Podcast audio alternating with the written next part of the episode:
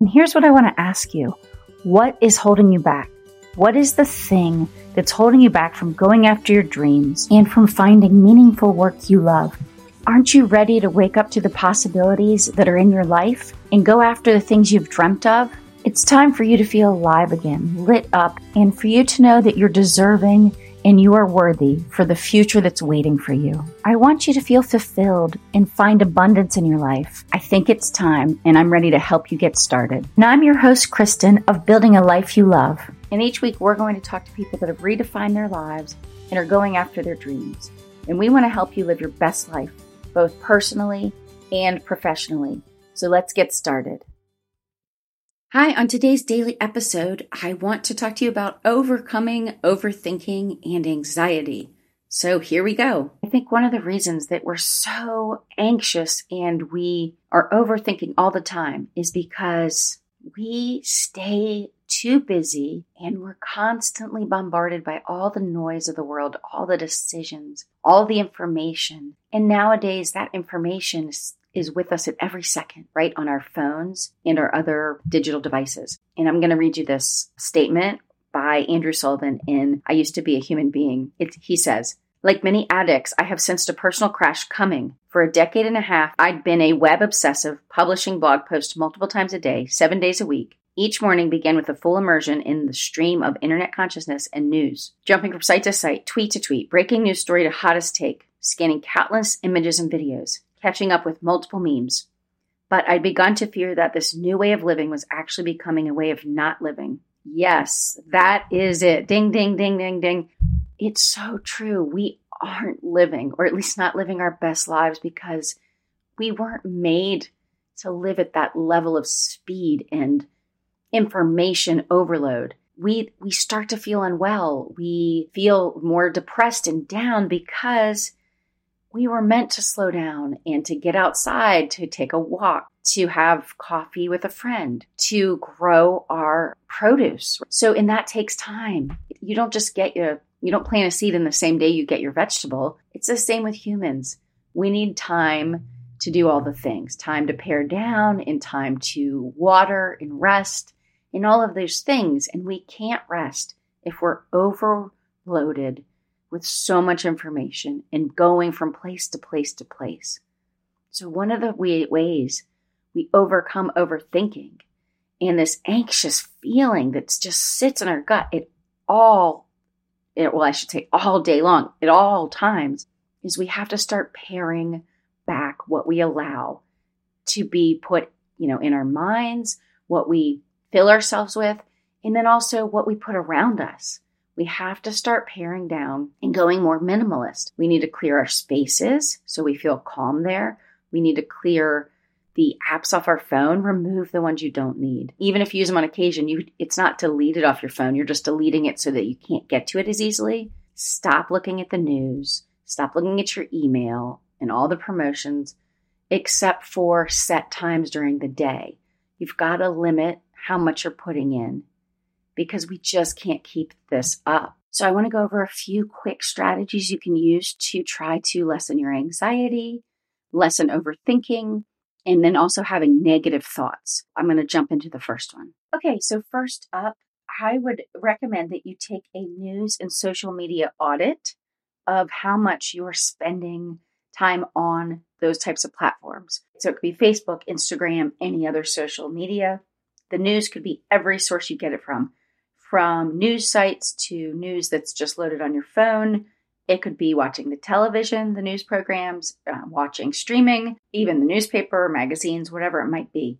But the first thing you can do is if you do a news and social media audit, then you can start deciding how might I pare down some of that. And then I'd also recommend first thing in the morning or at lunchtime, you can pop in and check the news or social. But as you get later into the day, I would really recommend that you limit it in the, you know, evening time or from dinner time on before going to bed so that you're not going to bed with all these ideas swirling in your head whether it's about politics or covid or about international affairs and things going on around the world. They're all possibly important things, but we just can't bombard ourselves with those things. The next up, what I would say is you need to start finding a space, and I would recommend both a space inside and outside where you can have a little respite. You can get a break, kind of like a little sanctuary for yourself. In your house, it might be a little reading corner where there's not a television or you don't bring your devices in with you. Set up a candle and a nice blanket, but somewhere you can go to read a book or have a couple moments of quiet. And then outside, I love, especially this time of year, putting out lots of plants and a chair I can sit in to go out and have my coffee and have some quiet time, some downtime in the morning or in the evening. I'll go out there as it's getting near sunset. But we need those times to reset. And the next step, I would say, another recommendation is are you making a list every day of things you're grateful for and things that are have been good in your day? So start making a list of those things. And if you find it's really hard for you to come up with those things, you might write down what were the negative things or the things I was anxious about today. And if you start seeing a pattern that it's it's all that, like your whole day is filled with negativity and being anxious, then you really are going to need to start working on okay, can I come up with one thing that I'm grateful for today? Can I come up w- with one thing that happened to me that was good today? And over time, try to add and increase that number to your list when you write it down. You know, just take two or three minutes a day. It's not a lot of time, but it will start getting you thinking about those things and in that mindset. The last thing I'd say is in order to start replacing our negative thoughts in our mind, that dialogue, what you can do is find a replacement. So the replacement can be a word like every time you start to realize that you're saying something negative about yourself, it could be negative self talk, negative self body talk, right? Your image, you're like, oh, I'm so fat, I look wrinkly, I'm I'm not a good person, whatever it is you say, like I did a horrible job, you know, whatever then find a word to replace or reset yourself. And so it might be switch or, you know, swap or be happy, but just tell yourself something and then try to replace that thought with something a little more positive, a little more kind for yourself. I kind of think of this as a mental or a mindset gatekeeper. So we have to start catching those thoughts in our mind as we have them and trying to stop ourselves. So, like I said, just pick a word that you like and try to stop yourself mid thought. And then over time, as you stop yourself and you get better at it, like I said, find a different way to put this idea that you were thinking in context, you know, that's a little kinder to yourself.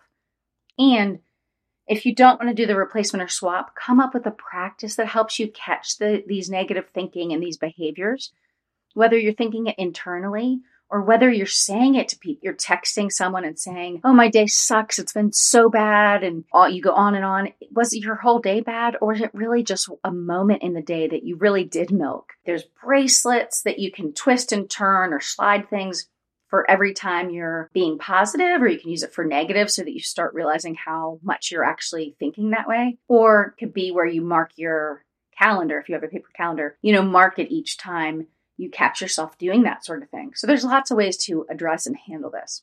But I would just recommend we need to slow down enough to assess the different parts of our life and see where are we struggling? Where do we keep having these repeat patterns? And realize we're in control. We are able to change our negative thinking, our anxiousness to some extent. And the last thing I'd say, of course, is what we eat too. If we aren't sleeping well and we're not eating well, we really can find that we feel worse and we do feel more anxious. So try to make sure you're doing all the things to, to be healthy. Get enough water, try to get your fruits and veggies in, eat something that's kind of relaxing and easy for you to digest. But just realize that sometimes you need downtime. And of course, if you're really struggling and it's something that you can't work on on your own, then of course seek out a counselor or a therapist or someone to help you because you don't need to stay in that state. I just encourage you Try to swap your negativity or your anxiousness with positive thoughts and things, surround yourself with things that are going to help you calm down and really put things in perspective. And I promise you'll find your outlook changes fairly quickly because it is a pattern and we do get addicted to this sort of thinking because it's natural, right? Our brains are looking for what's the threat around us? What's the fear? You know, is there something in nature that could harm us? I mean, that's where our brains came from.